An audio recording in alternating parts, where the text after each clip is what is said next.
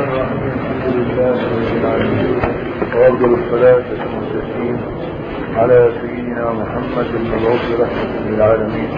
وعلى آله وصحبه أجمعين. النوع الثامن والعشرون في آداب طالب الحديث. ومثلنا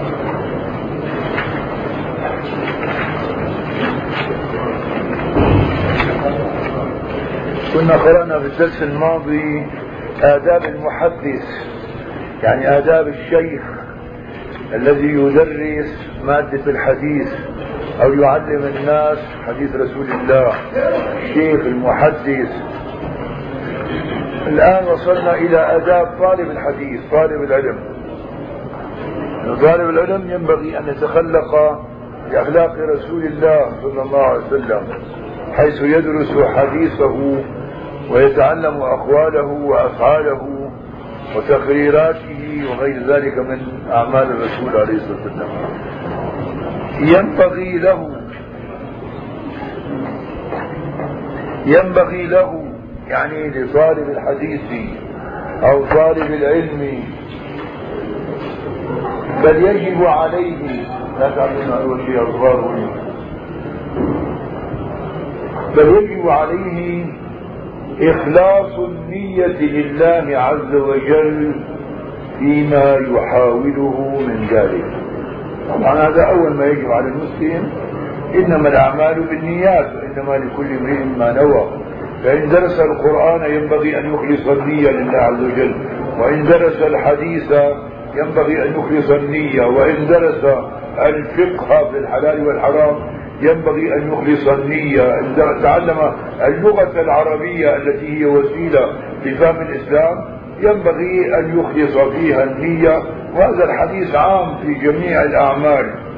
إنما الأعمال بالنيات وإنما لكل امرئ ما نوى. ولا يكن قصده عرضا من الدنيا.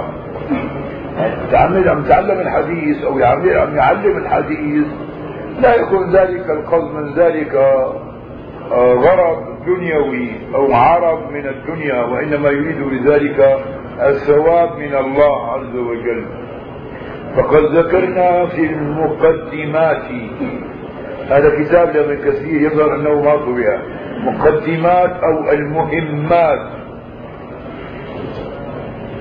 وقع هنا في الموطن الثاني في نسخة المهمات بدل المقدمات. وقد ذكرنا في المقدمات الزجر الشديد والتهديد الأكيد على ذلك. يعني على من تعلم العلم لغير الله. تعلمه لعرض من الدنيا. وليبادر طالب الحديث طالب العلم. إلى سماع العالي في بلده.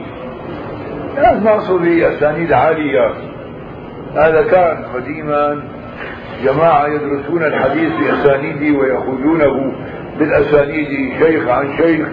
الآن ما بقي إلا الدراسة على في هذه الكتب التي بين أيدينا. وقل من يحفظ أسانيد الأحاديث سواء كان عالي أو نازل. فإذا استوعب ذلك انتقل إلى أقرب البلاد إليه. لنفرض ان واحد طلب الحديث في دمشق. فالعلماء الذين في دمشق رجع إليهم ودرس عندهم وأخذ عنهم لكن لم يفي بالمقصود. فعليه أن ينظر إلى بقية البلاد حمص حماة حلب لاذقية كذا. يعني نشوف وين في بلاد أخرى على المدينة المنورة مكة المكرمة وغير ذلك من البلدان لكي يأخذ الحديث من أهله. فإذا استوعب ذلك يعني في بلده الذي يعيش فيه انتقل إلى أقرب البلاد إليه أو إلى أعلى ما يوجد من البلدان وهو الرحلة. طبعا العلماء ألفوا تصريحا في هذا الموضوع كتب الرحلة في طلب الحديث ومنه كتاب الرحلة في طلب الحديث للحافظ البغدادي وهو مطبوع بتحقيق نور الدين العبر كتاب الرحلة في الحديث للحافظ البغدادي رحمه الله. تحت عندي ما بعرف ما موجود عندكم. وللحافظ الخطيب البغدادي كتاب حافل في ذلك سماه الرحلة في طلب الحديث وهو مطبوع. موجود من أيدي طلاب العلم. وقد ذكرنا في المقدمات مشروعية ذلك. يعني في كتابه ابن كثير المقدمات أو المهمات ذكر عن الرحلة في الحديث وكيف كان العلماء الأولون يرحلون من بلد إلى آخر ابتغاء حديث قد لا يكون عند هذا الرجل إلا حديث واحد فيذهب من دمشق إلى المدينة المنورة أو يأتي من المدينة إلى دمشق لحديث سمع أن فلانا عنده هذا الحديث ولم يسمعه من غيره. قال إبراهيم بن أدهم معروف إبراهيم بن أدهم الزاهد العابد أبو إسحاق البلخي. إبراهيم بن أدهم بن منصور التميمي البلخي أبو إسحاق. رحمة الله عليه وفاته. لا إله إلا الله. يجمل نحطم عليه نعم. القرآن متقدم هذا. إن الله ليدفع البلاء عن هذه الأمة برحلة أصحاب الحديث. هذا الحديث رواه الخطيب في كتابه الرحلة وفي شرف أصحاب الحديث. الخطيب البغدادي له كتاب الرحلة في الحديث وكتاب شرف أصحاب الحديث. فذكر هذا الكلام عن إبراهيم بن أدهم في كلا الكتابين في كتاب الرحلة في طلب الحديث وكتاب شرف أصحاب الحديث. أن الله ليدفع البلاء عن هذه الأمة برحلة أصحاب الحديث. لأن الذين يرحلون من بلد إلى بلد ابتغاء تعلم الحديث حديث رسول الله صلى الله عليه وسلم ليكونوا دعاة إلى السنة النبوية. فبأمثالهم ربنا عز وجل يدفع البلاء. كذلك الرسول عليه الصلاة والسلام قال إنما ينصر الله هذه الأمة بضعيفها بدعوتهم وصلاتهم وإخلاصهم. وقال ابغوني بضعفائكم وهل ترزقون وتنصرون إلا بضعفائكم؟ والله عز وجل قال لرسوله في القرآن الكريم واصبر نفسك مع الذين يدعون ربهم بالغداة والعشي يريدون وجهه ولا تعد عيناك عنهم تريد زينة الحياة الدنيا ولا تطع من أغفلنا قلبه عن ذكرنا واتبع هواه. وكان أمره فرطا. قالوا يعني علماء الحديث وينبغي له أي لطالب الحديث أن يستعمل ما يمكنه من فضائل الأعمال الواردة في الأحاديث. يعني هنا للإمام الحافظ عبد الله بن محمد بن جعفر بن حيان المتوفى 369 هجري كتاب ثواب الأعمال. في خمسة مجلدات يروى عنه أنه قال ما علمت فيه حديثا إلا بعد أن استعملته يعني عمل فيه. وهذا كان ديدا أهل السنة والجماعة من العلماء المتقدمين فسواء كان في تفسير القرآن الكريم كانوا إذا قرأوا عشر آيات من القرآن لم يتجاوزوها إلى غيرها حتى يعملوا بما فيها. وكذلك إذا قرأوا بعض الأحاديث النبوية لم يتجاوزوها إلى غيرها حتى يعملوا فيها. يعني كانوا جماعة ليسوا كلاما يتكلمون وإنما عمل يقومون بالسنن الواردة عن رسول الله صلى الله عليه وسلم. فلذلك طالب العلم ينبغي أن يقوم بفضائل الأعمال في الصلاة في الصيام في غير ذلك من الأعمال الواردة في الأحاديث النبوية الصحيحة. كان بشر ابن الحارث. بشر ابن الحارث الحافي المروزي أبو نصر من الزاهدين وفاته 227 هجري. كان الإمام أحمد بن حنبل يجله ويعظمه لصدقه وورعه وتقواه. شو سؤال بشر بن الحارث. يقول يا أصحاب الحديث أدوا زكاة الحديث من كل مئتي حديث خمسة أحاديث. أخرجه الخطيب في الجامع يعني جامع هذا كتاب الخطيب البغدادي الجامع لآداب الراوي والسامع. طبع منه ثلاث مرات طبع في المجلدين في الطبعات هذا الكتاب. للحافظ الخطيب البغدادي. الجامع لآداب الراوي والسامع فهذا الكلام كلام بشر بن الحارث الحافي ذكره الخطيب البغدادي في كتابه الجامع لآداب الراوي والسامع والسمعاني في أدب الإملاء في له هيك رسالة مطبوعة أدب الإملاء والاستملاء. للسمعاني مطبوعة وموجودة في المكتبات. نعم. كنت قلت لكم مرة إنه ذكرنا خمسة أحاديث اللي هي تقريبا من أمهات الأحاديث التي عليها مدار الإسلام. في أحاديث أخرى مثلا خذوا خمسة أحاديث. نعم. حديث إن الحلال بين وإن الحرام بين وبينهما أمور مشتبهات لا يعلمون كثير من الناس فمن اتقى الشبهات فقد استبرأ لدينه وعرضه ومن وقع في الشبهات وقع في الحرام كالراعي يرعى حول الحمى يوشك أن يقع فيه. ألا وإن لكل ملك حمى ألا وإن حمى الله محاربه.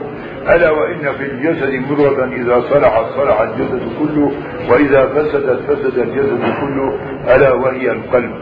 حديث رواه البخاري ومسلم عن النعمان بن بشير. الحديث الثاني روى مسلم عن أبي رقية تميم بن أوس الداري رضي الله عنه قال قال رسول الله صلى الله عليه وسلم الدين النصيحة. قلنا لمن يا رسول الله قال لله ولكتابه ولرسوله ولأئمة المسلمين وعامتهم. الحديث الثالث رواه البخاري ومسلم عن أبي هريرة رضي الله عنه قال قال رسول الله صلى الله عليه وسلم ما نهيتكم عنه فاجتنبوه وما أمرتكم به فأتوا منه ما استطعتم فإنما أهلك الذين من قبلكم كثرة سؤالهم واختلافهم على أنبيائهم. روى الترمذي والنسائي عن الحسن بن علي رضي الله عنه قال حفظت من رسول الله صلى الله عليه وسلم دع ما يريبك إلى ما لا يريبك فإن الصدق طمأنينة والكذب ريبة وهو حديث حسن. روى الترمذي وابن ماجه عن أبي هريرة رضي الله عنه قال قال رسول الله صلى الله عليه وسلم من حسن إسلام المرء تركه ما لا يعنيه. كل الاحاديث صحيحة وهي خمسة. في عندنا خمسة أخرى إذا كان واحد يدور إنه بين كل 200 حديث يأتي زكاته.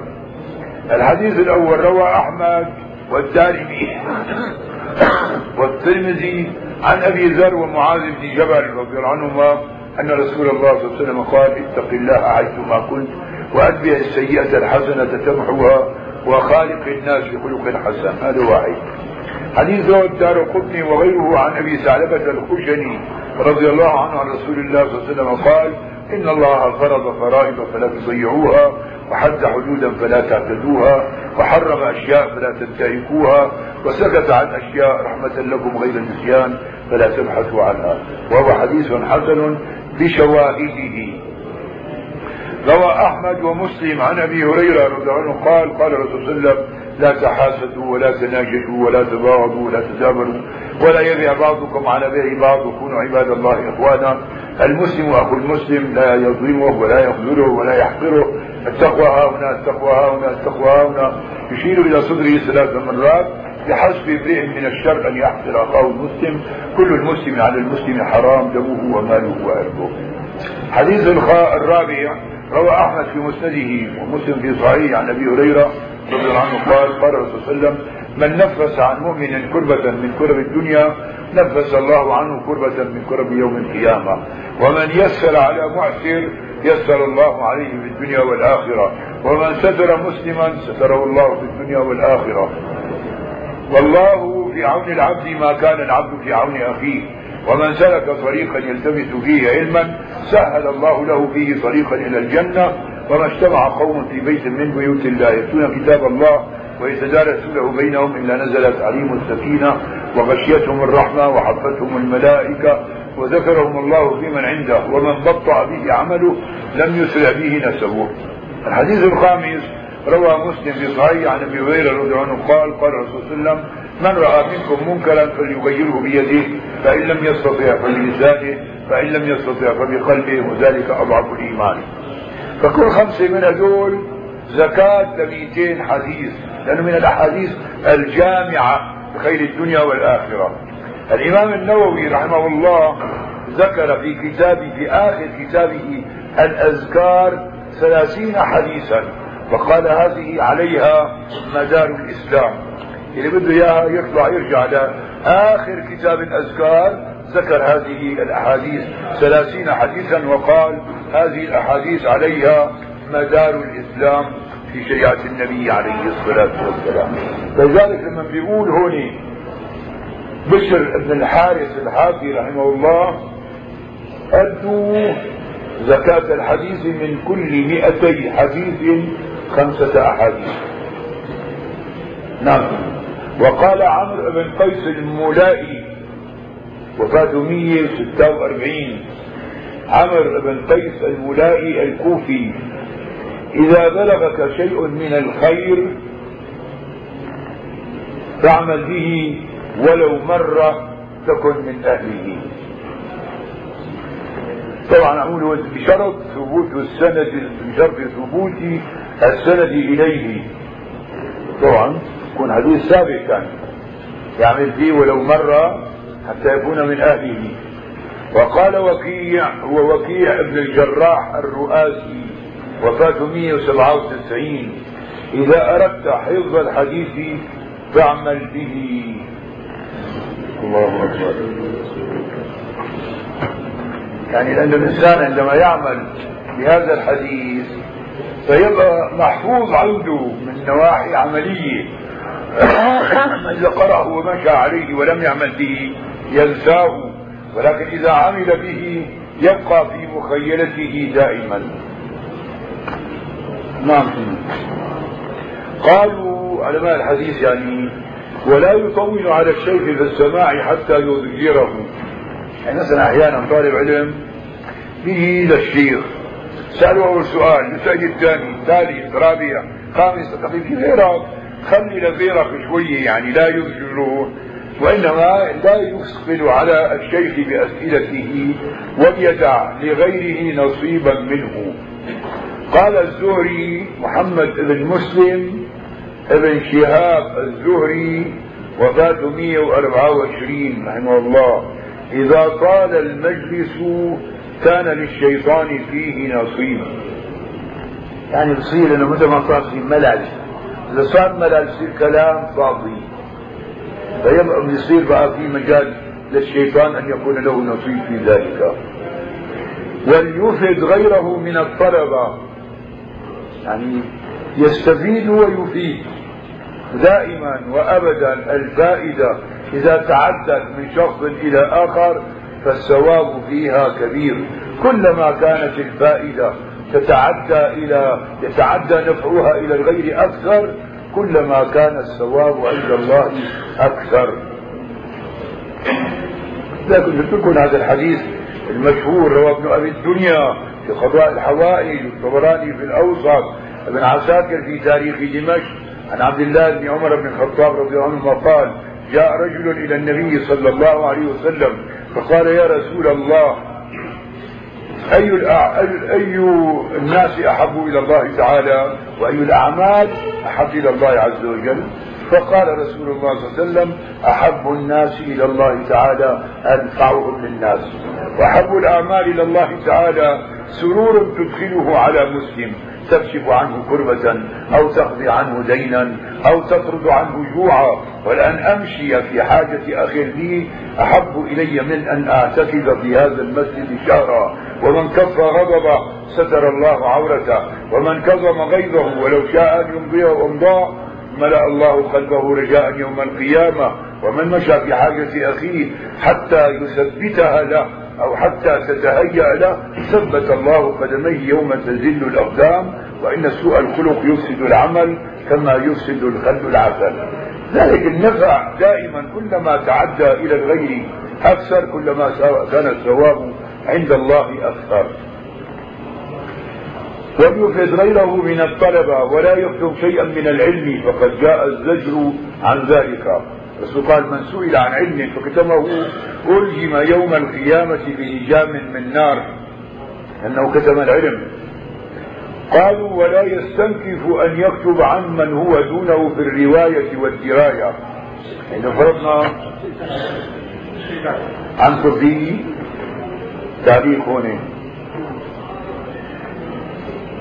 تبليغ العلم واجب. لا يجوز كتمانه. ولكنهم خصصوا ذلك بأهله طبعا ما بيكتبوا عن أهله. واحد جاهل ما بيعرف. إذا إجا وما قال له ما يكون لطالب العلم يعني. وأجازوا كتمانه عمن لا يكون مستعدا لأخذه. وعمن يصر على الخطأ بعد إخباره بالصواب. سئل بعض العلماء عن شيء من العلم فلم يجب. عنده شيء من العلم؟ عن شيء علمي حطوا من زيادة. عن شيء من العلم موجود بالمخطوطة سئل بعض العلماء عن شيء من العلم فلم يجيب فقال السائل أما سمعت حديث من علم علما فكتمه ألجم يوم القيامة بلجام من النار فقال اترك اللجام واذهب فإن جاء من يفقه وكتمته فليلجمني به. يعني كان هذا سائل جاهل أو بجوز متعنت. ذلك قال لما يجيني واحد أهل للعلم فليلجمني به. وقال بعضهم تصفح طلاب علمك كما تتصفح طلاب حرمك. الإنسان بده يختار من طلاب العلم الذين فيهم الخير والبركة والنفع للمسلمين. قال وكيع ابن الجراح الرؤاسي لا ينبل الرجل أي لا يكون نبيلا لا ينبل الرجل حتى يكتب عمن هو فوقه ومن هو مثله ومن هو دونه. يعني هذا ما يكون عنده كبرياء. اللي مثله صديقه اللي عم يدرس هو وياه زميله أحسن منه بيسألوه واحد أكبر منه بيسأل أصغر منه يسأل عند ذلك يكون نبيلا لأنه سأل من هو مثله ومن هو أعلى منه ومن هو دونه.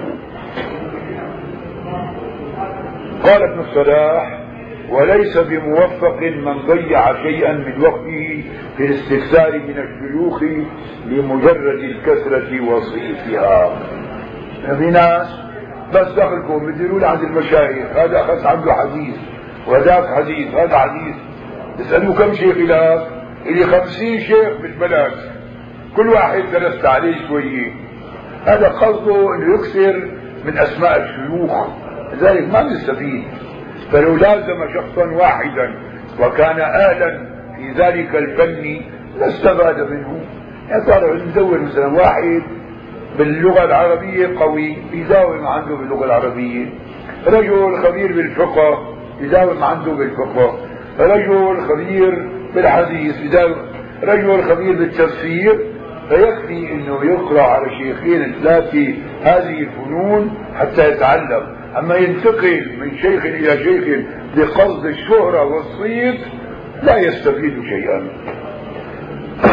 قال وليس من ذلك قول أبي حاتم الرازي. أبو حاتم الرازي محمد بن إدريس الرازي. وفاته 277 هذا والده لابن أبي حاتم صاحب كتاب الجرح والتعديل.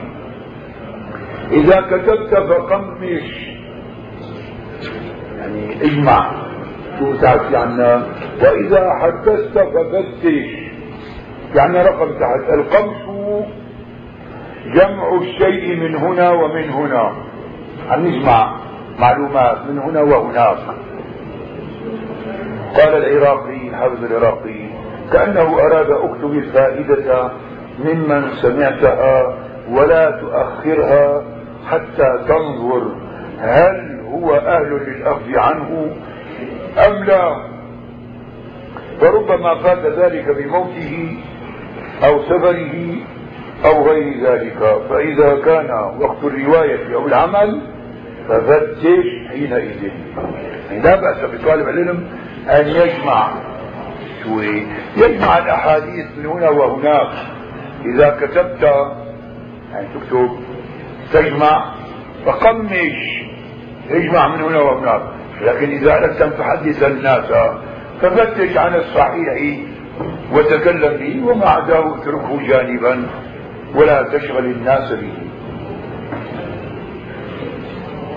نعم يا سيدي. لأن فوق السكران قال ابن الصلاح ثم لا ينبغي لطالب الحديث أن يقتصر على مجرد سماعه وكتبه من غير فهمه ومعرفته فيكون قد أتعب نفسه ولم يظفر بطائل. يعني قصده بس إنه يجمع بالتوب لكن فهم الحديث ارجع إذا كان مالك فهمان ويا للمشايخ يا للشروح. حتى تفهم شرح هذا الحديث. وإلا إذا كتب 200 حديث ولم يفهم حديثا منها ماذا يستفيد وماذا يفيد غيره؟ ثم حث على سماع الكتب المفيدة من المسانيد والسنن وغيرها. لأن رقم تحت. موجود عندكم هذا الرقم ينبغي لطالب للطالب أن يقدم الاعتناء بالصحيحين. يعني أول شيء يبدأ صحيحين. البخاري ومسلم أصح. الكتب في حديث رسول الله صلى الله عليه وسلم. ثم بالسنن كسنن أبي داود والترمذي والنسائي وابن ماجه يسموها السنن الأربعة. وسميت بالسنن لأنها مرتبة على الترتيب الفقهي. وصحيحي ابن خزيمة وابن حبان.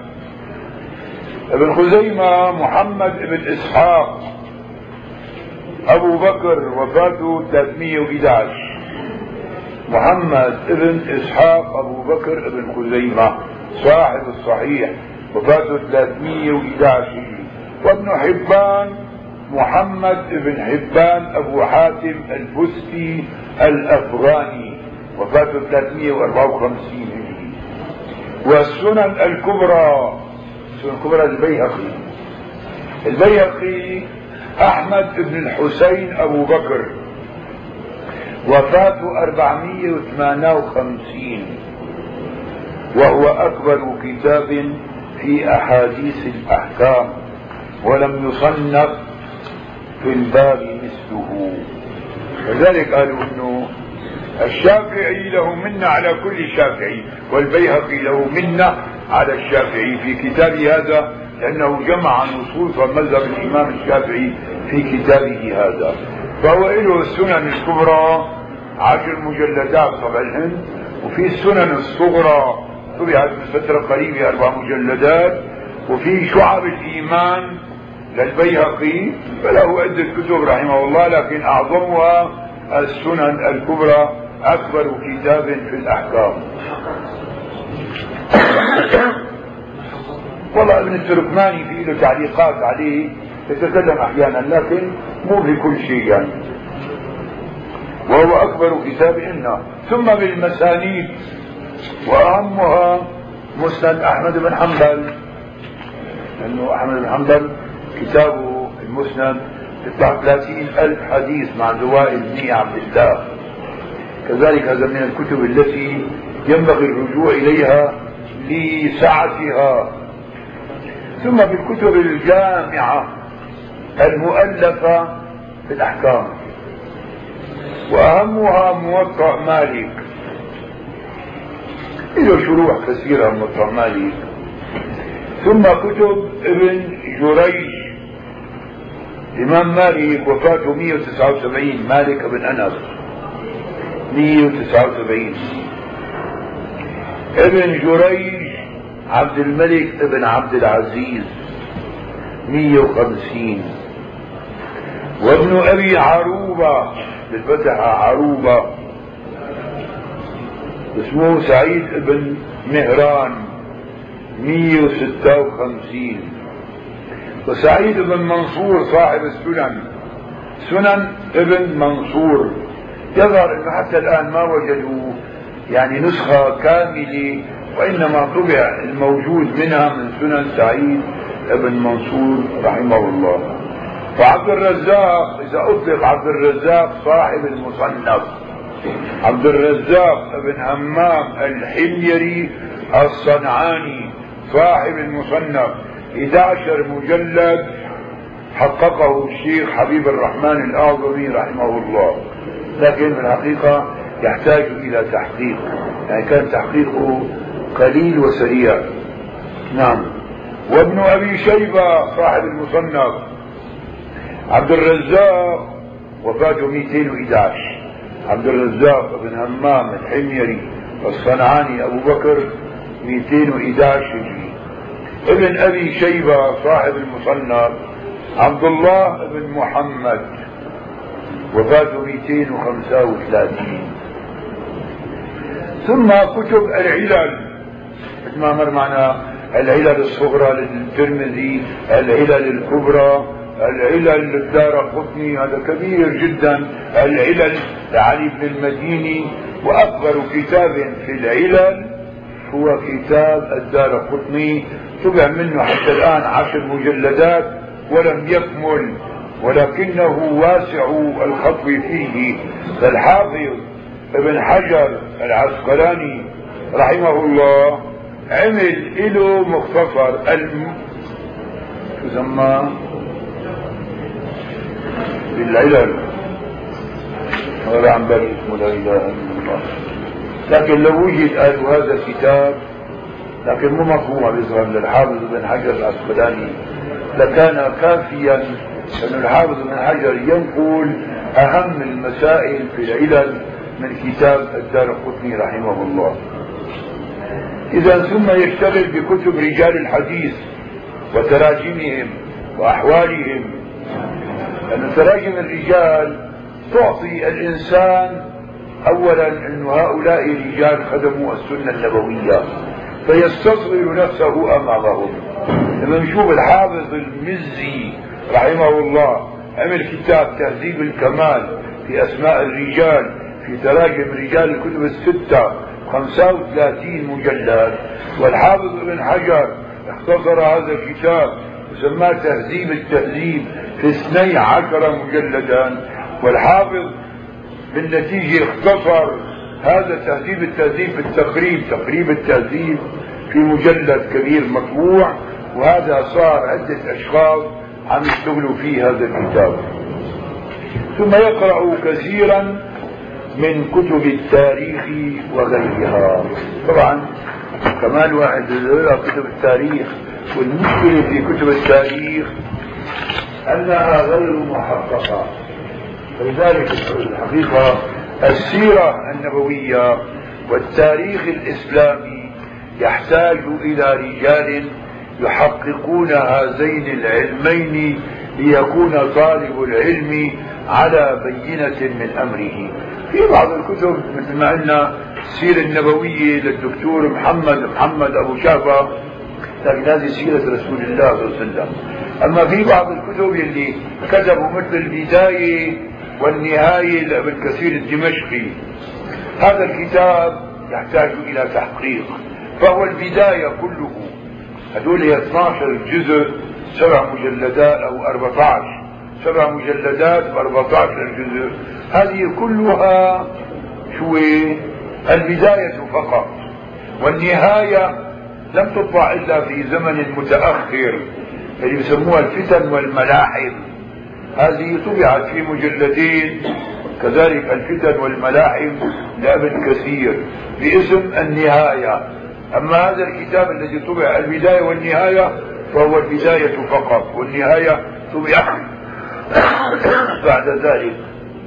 فلذلك كتب التاريخ تحتاج إلى مراجعة من طلاب العلم للعلماء والسيرة النبوية أيضا تحتاج إلى مراجعة من طلاب العلم ومن العلماء. نسأل الله عز وجل أن يهيئ لهذه الأمة الإسلامية من يحقق سيرة السيرة النبوية وما تابعها سيرة الخلفاء الراشدين وغيرها وأن يحقق لنا تاريخ الإسلام كتاب تاريخ الإسلام للذهبي الآن عم ينطبع يطلع 50 60 مجلد كبير. هذا للحافظ الذهبي وهو تاريخ كبير. طبع منه بعض المجلدات بتحقيق الدكتور التلمري وعم ينطبع بعض المجلدات بتحقيق شعيب الأرناؤوس وجماعته. نسأل الله أن ينتهي عما قريب. ليرجع الناس إليه فيكونون على بينة من أمرهم في التاريخ الإسلامي والسيرة النبوية وآخر دعوانا أن الحمد لله رب العالمين. لأن موضوع جديد نتكلم فيه إن شاء الله بعدين. النوع التاسع والعشرون معرفة الإسناد العالي والنازل.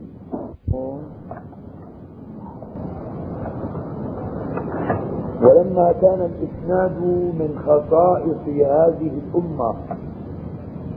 وذلك أنه ليس أمة من الأمم يمكنها أن تسند عن نبيها إسنادا متصلا غير هذه الأمة.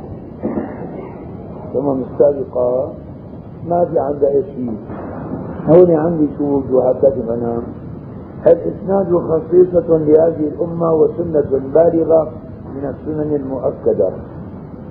إن الله تعالى أكرم هذه الأمة وشرفها وفضلها بالإسناد وليس لأحد من الأمم كلها قديمها وحديثها إسناد إنما هو صحف في أيديهم وقد خلقوا بكتبهم أخبارهم. فليس عندهم تمييز بين ما نزل من التوراة والإنجيل. وبين ما ألحقوه في كتبهم من الأخبار التي أخذوها عن غير الثقات. وهذه الأمة إنما تنص الحديث عن الثقة المعروف في زمانه المشهور بالصدق والأمانة عن مثله حتى تتناهى أخبارهم ثم يبحثون أشد البحث حتى يعرفوا الأحفظ فالأحفظ. والأضبط فالأضبط والأطول مجالسة لمن فوقه ممن كان أقل مجالسة. ثم يكتبون الحديث من عشرين وجها أو أكثر حتى يهذبوه من الغلط والزلل ويضبطوا حروفه ويعدوه عدا. فهذا من أفضل نعم الله تعالى على هذه الأمة. وقال أبو حاتم الرازي لم يكن في أمة من الأمم منذ خلق الله آدم أمناء يحفظون آثار الرسول صلى الله عليه وسلم إلا في هذه الأمة. قال عبد الله بن المبارك الإسناد من الدين ولولا الإسناد لقال من شاء ما شاء. وقال غيره مثل الذي يطلب أمر دينه بلا إسناد كمثل الذي يرتقي السطح بلا سلم. وقال الشافعي مثل الذي يطلب الحديث بلا إسناد كحاطب ليل. اللي بالليل العبد الحطب يحط معهم حي حناش انه ما شايف قال الثوري سفيان الثوري الإسناد سلاح المؤمن فإذا لم يكن معه سلاح فبأي شيء يقاتل؟ إذا هذا الإسناد من خصائص هذه الأمة. تعليق عنا تحت الكتاب عندها خصت الأمة الإسلامية بالأسانيد والمحافظة عليها حفظا للوارد من دينها عن رسول الله صلى الله عليه وسلم.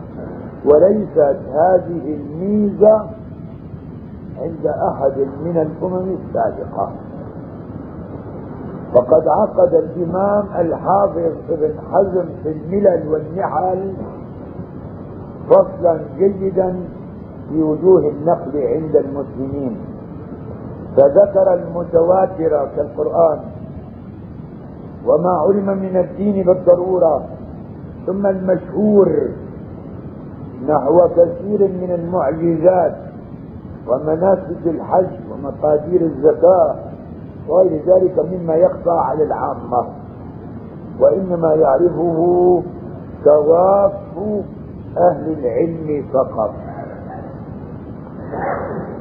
ثم قال وليس عند اليهود والنصارى من هذا النقل شيء أفضل لا بتوراة موسى ولا بإنجيل عيسى ولا عند جماعة موسى ولا عند الحواريين من جماعة عيسى موجود نقل بالإسناد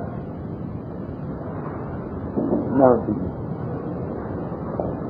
لأنه يقطع بهم دونه ما قطع بهم دون النقل الذي ذكرنا قبل يعني التواتر من إطباقهم على الكفر الدهور الطوال وعدم إيصال الكافة إلى عيسى عليه السلام. ثم قال ابن حزم يعني. والثالث ما نقله الثقة كذلك حتى يبلغ إلى النبي صلى الله عليه وسلم. يخبر كل واحد منهم باسم الذي أخبره ونسبه أو باسم الذي أخبره ونسبه. وكلهم معروف الحال والعين والعدالة والزمان والمكان.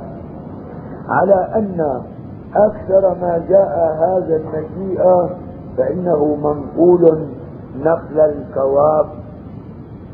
إما إلى رسول الله صلى الله عليه وسلم من طريق جماعة من الصحابة رضي الله عنهم وإما إلى الصاحب وإما إلى التابع وإما إلى إمام أخذ عن التابع.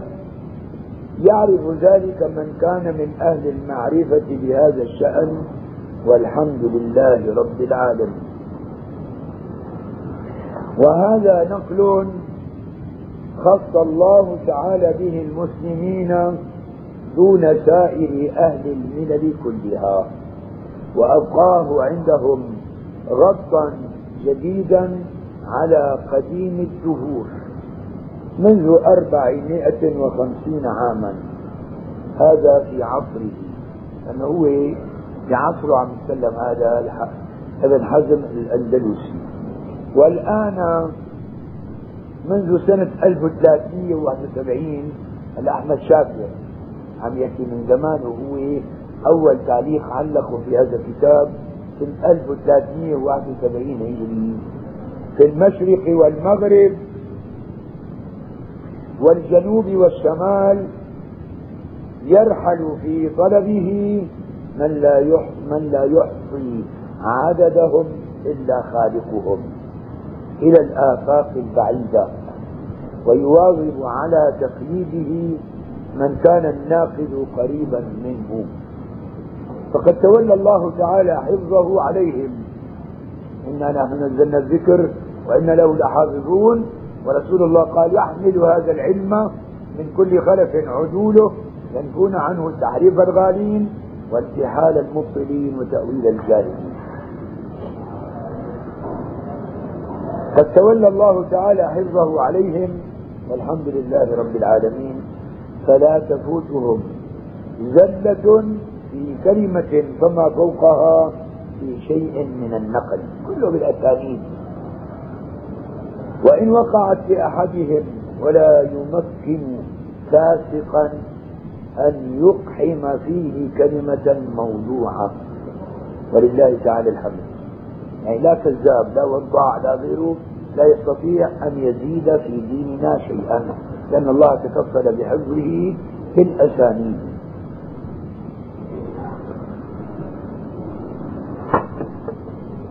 ثم ذكر المرسل والمعضل والمنقطع. وأن المسلمين اختلفوا في الاحتجاج بمثل ذلك. ثم قال ومن هذا النوع كثير من نقل اليهود. منقطعات ما إلى أسانيد. بل هو أعلى ما عندهم إلا أنهم لا يقربون فيه من موسى كقربنا فيه من محمد صلى الله عليه وسلم. بل يقفون ولا بد. حيث بينهم وبين موسى عليه السلام أزيد من ثلاثين عصرا. في أزيد من ألف من ألف وخمسمائة عام.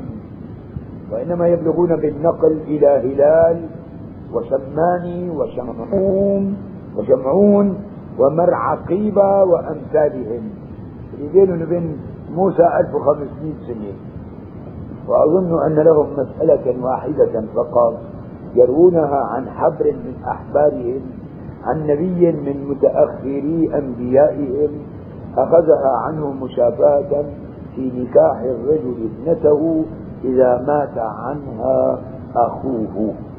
وأما النصارى فليس عندهم من صفة هذا النقل إلا تحريم الطلاق وحده فقط على أن مخرجه من كذاب قد ثبت كذبه.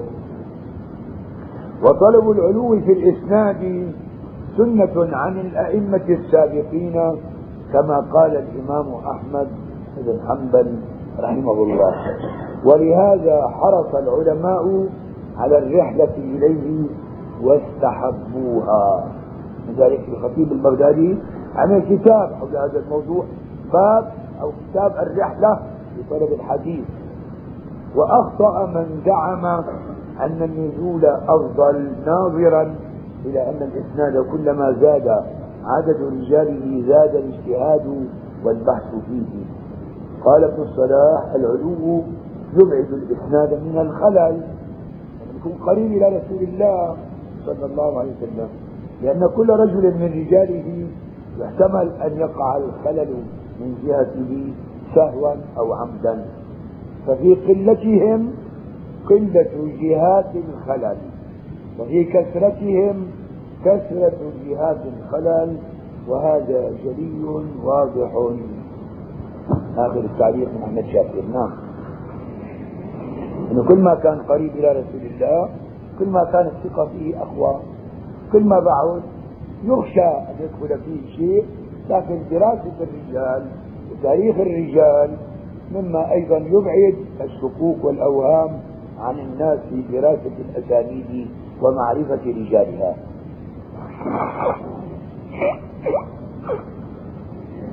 نرجع لفوق. فلهذا كان طلب الإسناد العالي مرغبا فيه كما قال الإمام أحمد بن حنبل. الإسناد العالي سنة عن من سلف. نعم. ذلك الإمام أحمد مسند باعتباره هو شيخ البخاري شيخ مسلم. فبيبقى كثير من أسانيده ثلاثية. هذه هذه الأشخاص ممكن في أسانيد ثلاثية في مسند الإمام أحمد. 340 350 حديث هذول كلهم ثلاثيات. تابع تابعي تابعي صحابي هذه الأشخاص بالسند فقط. وهي درسوها العلماء وشرحوها لذلك في المقادس في اثنين اجوا جمعوا الأحاديث الموجودة الثلاثية من مسند أحمد في رسالة خاصة. ثم جاء الشيخ محمد السفاريني الحنبلي. من نابلس بنابلس في بلد صغيره اسمها سفارين. الشيخ محمد السفاريني الحنبلي متأخر شرح هذه الثلاثيات شرحا واسعا في مجلدين كبيرين, كبيرين مطبوعة. ومدروسة الرجال والأسانيد والمتون فيها نعم. وقيل ليحيى بن معين في مرض موته. ما تشتهي؟ فقال بيت خالي وإسناد عادي. نعم. ولهذا تداعت رغبات كثير من الأئمة النقاد والجهابذة الحفاظ إلى الرحلة إلى أخطار البلاد طلبا لعلو الإسناد. من وين؟ أي بلد؟ الحديث إسناده أعلى. كانوا ينتقلوا من بلد إلى بلد لطلب العلو الإسناد في هذه الأحاديث. وإن كان قد منع من جواز الرحلة بعض الجهلة من العباد. من العلماء كانوا يرغبون في الرحلة في طلب العلم. لكن بعض العباد وين طالع خليك ببلدك لا تروح لا تجي. فلذلك هذول منعوا بعض الطلاب من أن يذهبوا إلى بعض البلاد التي فيها إسناد أعلى لهذا الحديث الذي أخذه فيما حكاه الرمزي في كتابه الفاصل الرمزي الحسن بن محمد بن خلاد. هذا أبو محمد الرمهرمزي الذي هو أول من ألف في علم مصطلح الحديث. في كتابه المحدث الفاصل بين الراوي والواعي. هناك تكلم إنه في بعض العباد منعوا طلاب العلم أن يذهبوا إلى بعض البلدان ليأخذوا الأسانيد العالية. نعم. ثم إن علو الإسناد أبعد من الخطأ والعلة من نزوله وذلك لقلة رواة السند وضعف احتمال الخطأ والغلط منهم وتابعي تابع تابع الصحابي دراسة سهلة مراجع موجودة. وقال بعض المتكلمين كلما طال الإسناد كان النظر في التراجم والجرح والتعديل أكثر فيكون الأجر على قدر المشقة. طبعا هو في صواب لكن بده تحمل عندما يطول السند. تتنظر في تراجم هؤلاء الرجال أين يجد ترجمتهم؟ فيصعب على طالب العلم الرجوع إلى تراجمهم.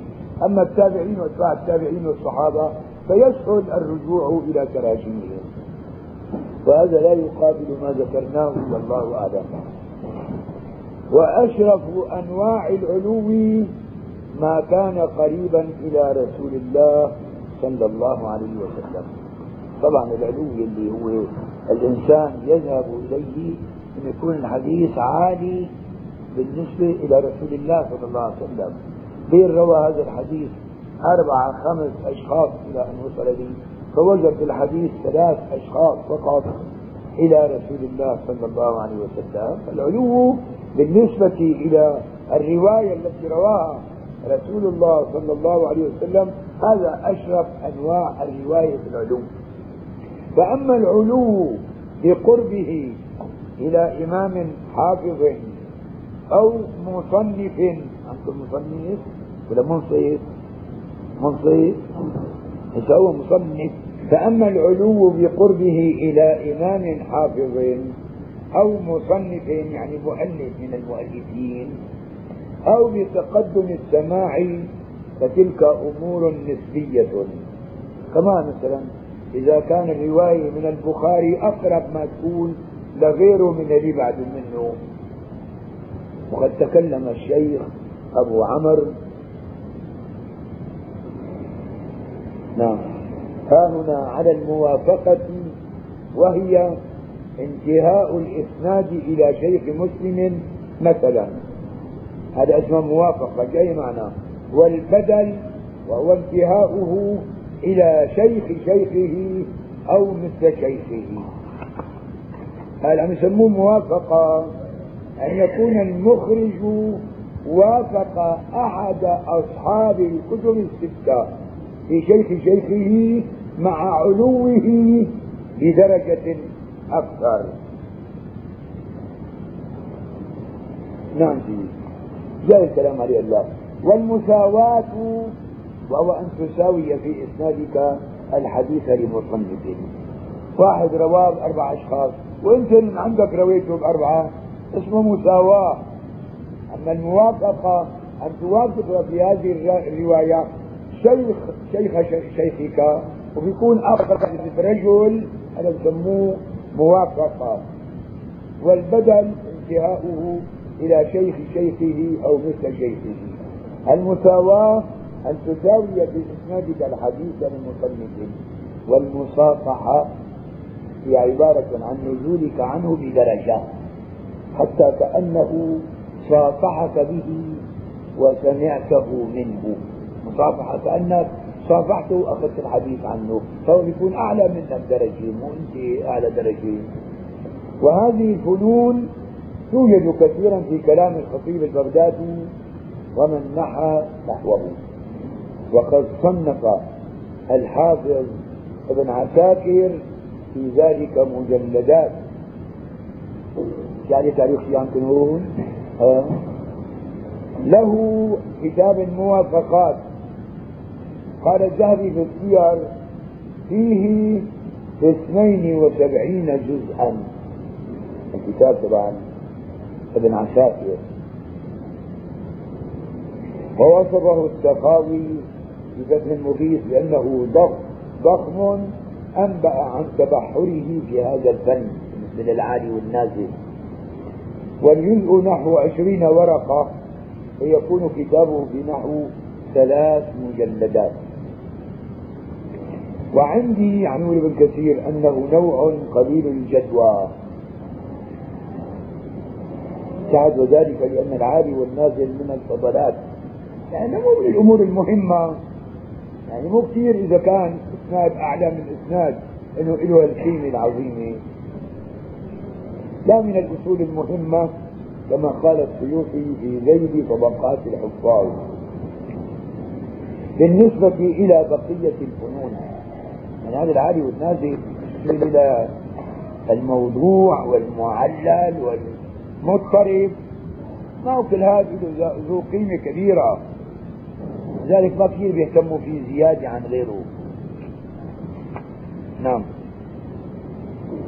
لأنه العلو تحت في الإسناد خمسة أقسام. الأول وهو أعظمها وأجلها القرب من رسول الله صلى الله عليه وسلم بإسناد صحيح نظيف خال من الضعف. هذا المقصود إنه بدنا قريب إلى رسول الله لكن إسناد نظيف صحيح. وعلى ذلك أكثر ثلاثيات مسند الإمام أحمد بن حنبل. فهي ثلاثة أشخاص تابعي تابع تابعي تابعي صحابي نعم. بخلاف ما إذا كان مع ضعف فلا التفات إليه. عندنا إسناد عالي واسناده صحيح. إسناد نازل واسناده صحيح. وعالي وضعيف. لا الإسناد النازل الصحيح أولى من العالي الضعيف. ولا سيما إن كان فيه بعض الكذابين المتأخرين. ممن ادعى سماعا من الصحابة. قال الذهبي متى رأيت المحدث؟ يفرح بعوالي هؤلاء فاعلم أنه عامي نقله السيوطي في التدريب إذا في ناس إنه بس ينغر إنه والله أنا أخذت هذا الحديث باسناد عالي لكن لو نظرنا لاسناده العالي يمكن ضعيف. وغيره رواه بإسناد أنزل منه لكنه بإسناد صحيح. لذلك هذا اللي بينغروا بالاسانيد العاليه فقط بمجرد العلو هذا من العامة ليس من العلماء وليس من طلاب العلم. نعم. وقد حرص على هذا النوع من العلو حتى غال فيه بعضهم كما يفهم من كلام الذهبي وكما رأيناه كثيرا في كتب التراجم وغيرها. وأعلى ما وقع للحافظ ابن حجر وهو مسند الدنيا في عصره أن جاء بينه وبين النبي صلى الله عليه وسلم عشرة أنفس. أنه وفاته 852 هجري. فما بينه وبين النبي عشر أنفس هذا أعلى شيء عشر أشخاص. ولذلك قد اختار من هذا النوع عشرة أحاديث في جزء صغير سماه العشرة العشارية. مين؟ ابن حجر العسقلاني. انتقى عشرة أحاديث عشارية يعني في إسنادها عشرة أشخاص منه إلى رسول الله صلى الله عليه وسلم. وقال في خطبته في مقدمة هذه الرسالة تبع العشرة العشارية إن هذا العدد هو أعلى ما يقع بعامة مشايخ مشايخ من حجر الذين حملت عنهم مثل العراقي مثل الهيثمي مثل نعم. وقد جمعت ذلك فقارب الألف. ألف حديث اللي فيهم عشرات عن مشايخه لابن حجر العسقلاني من. مسموعاتي منهم وأما هذه الأحاديث العشرة العشرية اللي جمعها هو. فإنها وإن كان فيها قصور عن مرتبة الصحاح فقد تحريت فيها جهدي وانتقيتها من مجموع ما عندي. من هالألف حديث تبع مشايخه اللي رواه هو عن عشرة انتقى هذه العشرة أصح أقواها يعني. وهذا الجزء نقلته بخطي منذ أربعين سنة تقريبا عن نسخة مكتوبة في سنة 1189 هجري. أحمد شاكر عن المزاحم ثم قابلته على نسخة عتيقة مقروءة على المؤلف من حجر. وعليها خطه كتبت في رمضان سنة 852 يعني قبل وفاته بقليل لأنه توفي 852 أي قبل وفاة الحافظ بثلاثة أشهر تقريبا. وقد نقل السيوطي في التدريب الحديث الأول منها من طريق آخر. غير طريق ابن حجر. وقال وأعلى ما يقع لنا ولأضرابنا في هذا الزمان زمن السيوطي. السيوطي توفي 911 أبن حجر 852 فأبن حجر عشرة أشخاص بينه وبين النبي. الحافظ السيوطي 12 أنه وين بعد الحافظ أبن حجر؟ من الأحاديث الصحاح المتصلة بالسماع ما بيننا وبين النبي صلى الله عليه وسلم فيه اثنا عشر رجلا. لأن بين السيوطي وبين النبي 12 بين الحافظ بن حجر والنبي عشرة. وذلك صحيح. لأن بين السيوطي وبين ابن حجر شيخا واحدا فهما اثنان زيادة على العشرة. ذاك عشر شيوخ بينه وبين النبي والحافظ السيوطي 12 هذا أول قسم القسم الثاني. أن يكون الإسناد عاليا لكي عالي إلى رسول الله. كون أن يكون عاليا للقرب من إمام من أئمة الحديث. كالأعمش سليمان بن مهران وفاته 148 مرمانا. وابن جريج عبد الملك بن عبد العزيز وفاته 150 ومالك صاحب المذهب المالكي مالك بن أنس الحميري الأصبعي أبو عبد الله وفاته 179 وشعبة شعبة بن الحجاج وابن الورد العتكي وفاته 160 وغيرهم مع صحة الإسناد إليه. يعني عم ينظر أنه وين في إسناده إلى شعبة؟ القسم الثالث علو الإسناد بالنسبة إلى كتاب من الكتب المعتمدة المشهورة كالكتب الستة والموطأ. هنيك أشخاص. وين في أشخاص؟ أقرب شيء مثل سليمان بن مهران عبد الملك بن عبد العزيز بن جريج مالك بن أنس آه، شعبة بن الحجاج.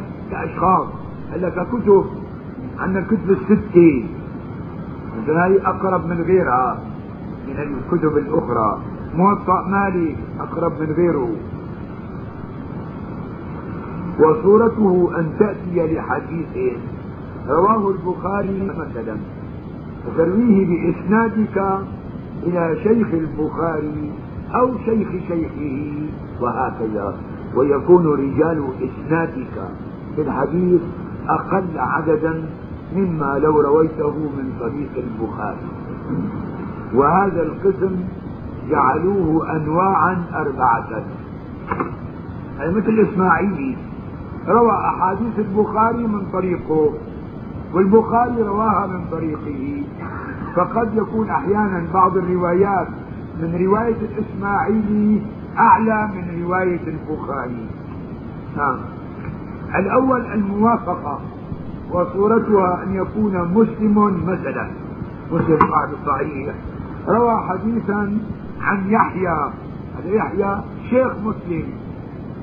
عن مالك عن نافع عن ابن عمر. فترويه بإسناد آخر عن يحيى بعدد أقل مما لو رويته من طريق مسلم عنه.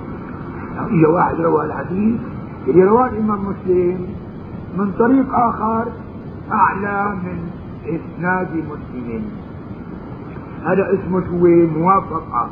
يعني وافقوا بشيخه أو شيخ شيخه. الثاني البدل أو الإبدال. وصورته في المثال السابق أن ترويه بإسناد آخر عن مالك أو عن نافع أو عن ابن عمر بعدد أقل أيضا. فصار إذا الموافقة والبدل مثل بعضهم. وقد يسمى هذا موافقة بالنسبة إلى الشيخ الذي يجتمع فيه إسنادك بإسناد مسلم كمالك أو نافع. والثالث المساواة وهي كما قال ابن حجر في شرح النخبة كأن يروي النسائي مثلا حديثا يقع بينه وبين النبي صلى الله عليه وسلم فيه أحد عشر نفسا فيقع لنا ذلك الحديث بعينه بإسناد آخر إلى النبي صلى الله عليه وسلم. يقع بيننا فيه وبين النبي صلى الله عليه وسلم أحد عشر نفسا فتساوي النسائية من حيث العدد مع قطع النظر عن ملاحظة ذلك الإسناد الخاص. هذاك من طريق النسائي هذا من طريق غيره لكن نفس العدد مساواة. وقال ابن الصلاح وأما المساواة فهي في أعصارنا أن يقل العدد في إسنادك لا إلى شيخ مسلم وأمثاله ولا إلى شيخ شيخه بل إلى من هو أبعد منه كالصحابي أو من قاربه. وربما كان إلى رسول الله صلى الله عليه وسلم بحيث يقع بينك وبين الصحابي مثلا من العدد مثل ما وقع من العدد بين مسلم وبين ذلك الصحابي. فتكون بذلك مساويا لمسلم مثلا في قرب الإسناد وعدد رجاله. الرابع المصافحة. قال ابن الصلاح هي أن تقع هذه المساواة التي وصفناها لشيخك لا لك فيقع ذلك لك مصافحة إذ تكون كأنك لقيت مسلما في ذلك الحديث. به لكونك قد لقيت شيخك المساوي لمسلم فإن كانت المساواة لشيخ شيخك كانت المصافحة لشيخك. فتقول كأن شيخي سمع مسلما وصافحه وهكذا. هذا كله الحكي في عصرنا مو موجود هلا. ولذلك عم نقول وهذان النوعان المساواة والمصافحة لا يمكنان في زماننا هذا. سنة 1355 هجري يعني يحكي الحكي أحمد شاكر رحمه الله. وحين طبع الكتاب للمرة الأولى وسنة 1371 حين طبع للمرة الثانية. تمام ما في عنا رواة لا مساواة ولا مصافحة ولا فيما قاربه من العصور الماضية لبعد الإسناد بالنسبة إلينا وهو واضح. ثم إن هذين النوعين أيضا بالنسبة لمن قبلنا من القرن الرابع فمن بعده إلى التاسع ليسا في الحقيقة من العلو بل هما علو نسبي بالنسبة لنزول مؤلف الكتاب في إسناده. قال ابن الصلاح اعلم أن هذا النوع من العلو علو تابع لنزول إذ لولا نزول ذلك الإمام في إسناده لم تعلو أنت في إسنادك كلهم موجود زماننا هلا. هلا الإمام النووي رحمه الله بعصره كان روى البخاري ومسلم وأبو داوود الترمذي النسائي ابن ماجه. هذول رواهم من الأسانيد المتصلة من عنده إلى رسول الله صلى الله عليه وسلم. انه أخذ بالأسانيد المتصلة. لذلك ليش روى الاربعين النووية فكذلك في الاذكار النووية آخر حديث في الاذكار ذكروا حديث تحريم الظلم حديث القدسي. يا عبادي إني حرمت الظلم على نفسي وجعلته بينكم محرما فلا تظالموا وقال هذا الحديث رويته مني إلى رسول الله باسناد متصل وكله مسند متصل مسلسل بالدمشقيين من عند النووي إلى أبي ذر الغفاري. أبي ذر الغفاري زمانه إجا كذلك إلى دمشق ثم رجع إلى المدينة وتوفي هناك. هذا ذكر إسناده اللي بده هذا الإسناد موجود في آخر الأذكار. للنووي ذكره من عنده إلى رسول الله بإسناد متصل عن فلان عن فلان عن فلان إلى رسول الله صلى الله عليه وسلم. هذا ما في شيء من هذا. هذا نحن نأخذ من الكتب. رواه البخاري عم نأخذ عن البخاري؟ رواه مسلم نأخذ عن مسلم. أبو داوود الترمذي النسائي ابن ماجه. أما ما عاد بقي هناك أسانيد متصلة إن واحد ياخذه من شيخه لشيخ شيخه إلى إلى إلى حتى يصل للبخاري حتى يصل لمسلم حتى يصل للترمذي والنسائي ابي داوود وابن ماجه. ما بقي في عصرنا هذا.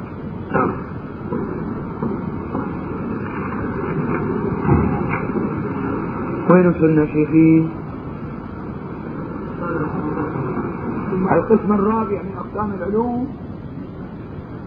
قال ابن الصلاح. لا في النار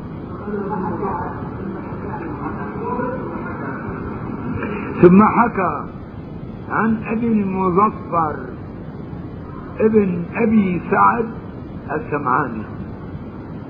أبو سعد السمعاني عبد الكريم صاحب الأنساب كتاب الأنساب السمعاني. هو أبو سعد السمعاني. وهذا أبو المظفر ابنه عبد الكريم. وذاك اسمه عبد الكريم بن محمد. فأبو المظفر وفاته 615 وأبو سعد 560 أنه روى عن الفراوي من الفراوي؟ محمد بن الفضل. وفاته 530 حديثا ادعى فيه أنه كأنه سمعه هو أو شيخه من البخاري. فقال أبو المظفر ليس لك بعال ولكنه للبخاري نازل. قال ابن الصلاح وهذا حسن لطيف يخدش وجه هذا النوع من العلو. القسم الرابع من أقسام العلو تقدم وفاة الشيخ الذي نروي عنه عن وفاة شيخ آخر وإن تساويا في عدد الإسناد. يحضر أحيانا بيصدق اثنين تلاميذ قرأوا على شيخ. واحد قرأ عليه من أربعين سنة والثاني الآن عم يقرأ عليه. فما في الأولاني اللي إسناده عالي وإجا الثاني بينما السلسلة نفسها هذاك عم يروي عن شيخه وهذا عم يروي عن شيخه لكن واحد روى عن شيخه منذ أربعين عاما والآن روى عن شيخه الآخر الآن في هذا الوقت الحاضر. هذا تقدم نسبي وإن كان العدد ما راح يختلف لكن بين طالب قديم وطالب جديد وكلاهما يرويان عن شيخ واحد. تقدم وفاة الشيخ الذي نروي عنه عن وفاة شيخ آخر وإن تساويا بعدد الإسناد. قال النووي في التقريب فما أرويه؟ مين النووي يعني. عن ثلاثة عن البيهقي عن الحاكم أعلى مما أرويه. عن ثلاثة عن أبي بكر بن خلف عن الحاكم لتقدم وفاة البيهقي على ابن خلف. البيهقي وفاته 458 وابن خلف وفاته 487 فصفي قضية قدم الرواية أما نفس اثنين لشيخ واحد. وقد يكون العلو بتقدم وفاة شيخ الراوي مطلقا لا بالنسبة إلى إسناد آخر ولا إلى شيخ آخر. وهذا القسم جعل بعضهم حق التقدم فيه مضي خمسين سنة على وفاة الشيخ وجعله بعضهم ثلاثين سنة. بين واحد من خمسين سنة روى عن الشيخ واحد من ثلاثين سنة. يعني تقدم نسبي هذا. القسم الخامس العلو بتقدم السماع. فمن سمع من الشيخ قديما كان أعلى ممن سمع منه أخيرا. كأن يسمع شخصان من شيخ واحد. أحدهما سمع منذ ستين سنة مثلا والآخر منذ أربعين فالأول أعلى من الثاني. قال بالتدريب ويتأكد ذلك في حق من اختلط شيخه أو خريفة. واحد. روى عن شيخه لما كان بتكامل القوة. واحد روى عن شيخه هو اختيار خرفان. ذلك روايته الأخير مو مثل رواية المتقدم اللي رواها عن الشيخ وهو صاحي. يعني أن سماع من سمع قديما أرجح وأصح من سماع الآخر الذي سمع منه عندما خرف ثم إن النزول يقابل العلو فكل إسناد عال فالإسناد الآخر المقابل له إسناد نازل. وبذلك يكون النزول خمسة أقسام أيضا كما هو ظاهر. بس العلو يصير النزول إلى الوراء فأما من قال إن العالي من الإسناد ما صح سنده وإن كثرت رجاله فهذا اصطلاح خاص. لا مو هذا الأصل. فماذا يقول هذا القائل فيما إذا صح الإسنادان؟ لكن هذا أقرب رجالا.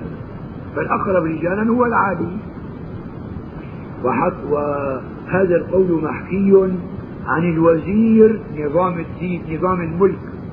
نظام الملك اسمه الحسن ابن علي. وفاته 485 وعن الحافظ السلفي. الحافظ السلفي أحمد بن محمد ابن سلفة. أبو طاهر. السلفي نسبة إلى السلف نسبة إلى جده الذي اسمه سلفة. أحمد بن محمد بن سلفة السلفي أبو طاهر وفاته 576 وأما النزول فهو ضد العلو وهو مفضول بالنسبة إلى العلو. العلو فاضل والنزول مفضول أقل. اللهم إلا أن يكون رجال الإسناد النازل أجل من رجال العالي وإن كان الجميع ثقات يعني لما بيكون عندنا إسناد عالي رجال الثقات وإسناد نازل رجال الثقات لكنه من الأئمة ومن الحفاظ فيقدم النازل على العالي كذلك كما قال وكيع مين وكيع وكيع بن الجراح الرؤاسي 197 وفاته لأصحابه. أيما أحب إليكم الأعمش عن أبي وائل عن ابن مسعود أو سفيان عن منصور عن إبراهيم عن علقمة عن ابن مسعود. إسنادين واحد أعلى من الثاني. لكن الثاني الأعلى فقهاء. فقالوا الأول فقال الأعمش عن أبي وائل شيخ عن شيخ.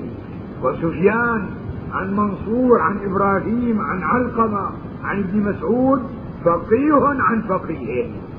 وإن كان أنزل فهو أقوى من العالي وحديث يتداوله الفقهاء أحب إلينا مما يتداوله الشيوخ. كأنه كمان تعليق.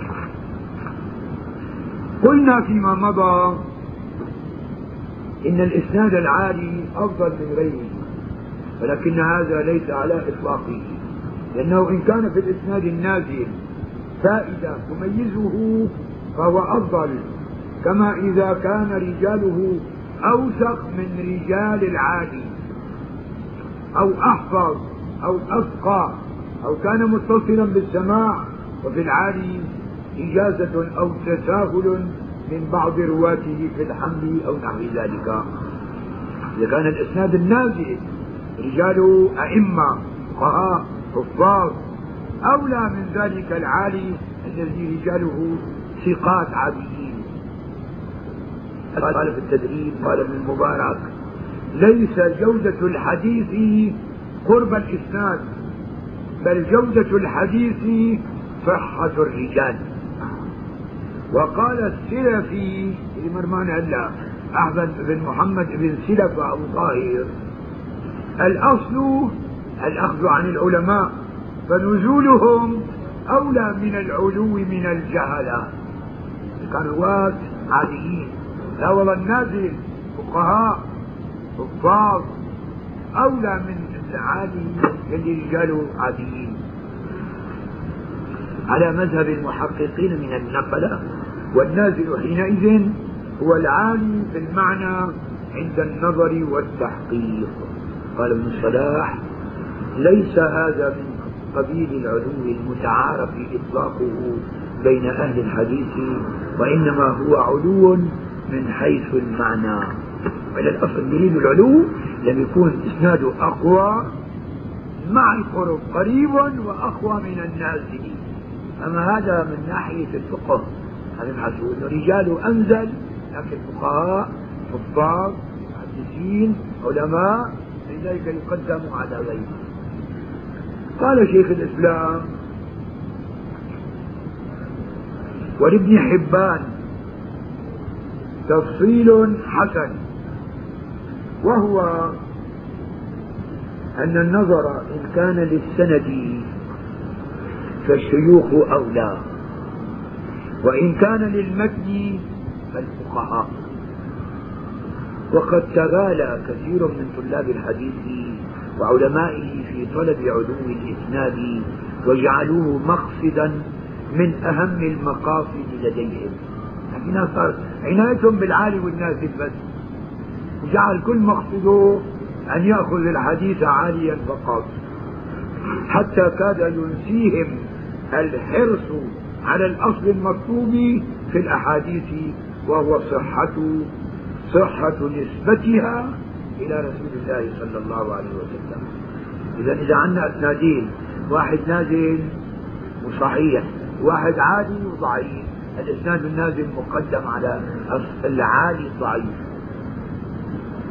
وتأمل في كلمتي ابن المبارك والسلفي اللتين نقلنا آنفا واجعلهما دستورا لك في طلب السنة والتوفيق من الله سبحانه.